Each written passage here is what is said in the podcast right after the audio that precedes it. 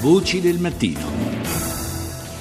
Adesso voltiamo ancora una volta pagina. Io partirei da un antico detto latino eh, che dice i soldi se li sai usare servono, altrimenti diventano i tuoi padroni. Questo eh, mi sembra il modo più giusto per aprire il nuovo Museo della Zecca e entrare, cercare di entrare virtualmente in questo nuovo Museo della Zecca che si trova a Roma. E allora saluto subito il prossimo dei nostri ospiti che è la signora Silvana Balbi De Caro. Buongiorno. Buongiorno. Benvenuta. Lei è responsabile scientifico di questo museo che dicevamo si trova, sulla, si trova a Roma sulla via Salaria, è stato oh, riaperto, diciamo, c'è una nuova eh, collocazione, un nuovo allestimento e ci fa capire quanto il denaro sia eh, come dire, una pagina importante di storia di costume, quindi ci fa capire anche il percorso sociale. Infatti si tratta di un museo particolare, non è il solito museo della moneta riservato essenzialmente ad un pubblico specialistico.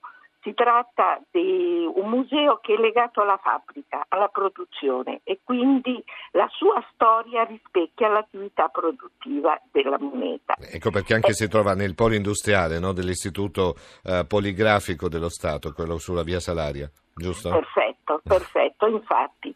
E, ed essendo legato alla produzione è un percorso in, nelle segrete stanze sì. dove nessuno mai entra, è un modo per renderci conto e far rendere conto a un pubblico vasto quale lavoro, quale complessità di arte, quale tecnica si utilizzi per produrre le monete poi che noi usiamo tutti i giorni quindi ha questa caratteristica particolare e sono perché? 200 anni di storia. Eh sì, perché non ci facciamo caso, in effetti è vero e questa è una cosa che facciamo tutti. Noi manipoliamo delle monete, dei soldi ogni giorno, no? anche andare a comprare il caffè, la cosa più semplice che un italiano può fare anche in queste ore, però non ci soffermiamo mai a guardare la moneta, probabilmente guardarla attentamente, ma è un piccolo capolavoro d'arte perché c'è un lavoro incredibile prima di arrivare a quella moneta che noi manipoliamo.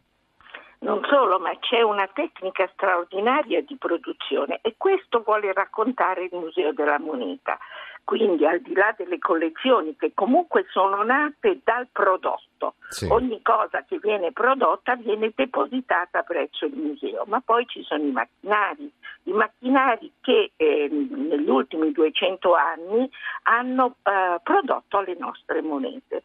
Sono macchinari che ci fanno vedere quale complessità anche tecnologica già tra 8 e 900 ci fosse alla base di quella che oggi è diventata una produzione naturalmente su larga scala.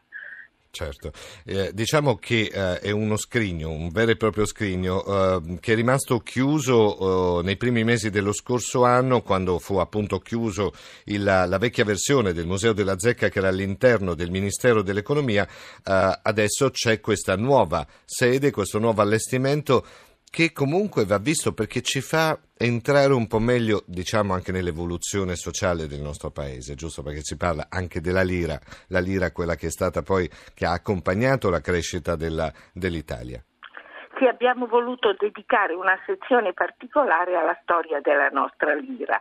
È una storia abbastanza recente perché la nostra lira, che è andata in pensione pochi anni fa, era nata con Napoleone. Sì. Quindi sono 200 anni di storia che abbiamo voluto riprodurre anche con grosse proiezioni proprio per immettere il pubblico in questa realtà storica e in questo percorso che da Napoleone è arrivato poi fino alla nostra Repubblica e questo eh, rivolto essenzialmente anche ai ragazzi delle scuole. Eh, eh, c'è un grosso interesse eh, rivolto ai giovani per far conoscere ai giovani appunto anche come nasce una moneta e i corsi didattici e le, le, esperienze, gli esperimenti che i ragazzi fanno della scuola quando vengono al museo da noi è proprio questo, imparano con le loro mani a fare una moneta. Ah, che carino, questo è bello anche perché si, si capisce come si costruisce, no? perché al di là di tutto c'è un sistema anche industriale dietro a quello che è poi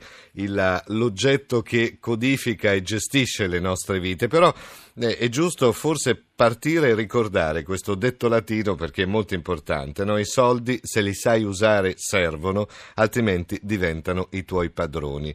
E il museo serve anche a questo, probabilmente, a ricordarci questa, questa cosa, questa saggezza latina che arriva da lontano, probabilmente.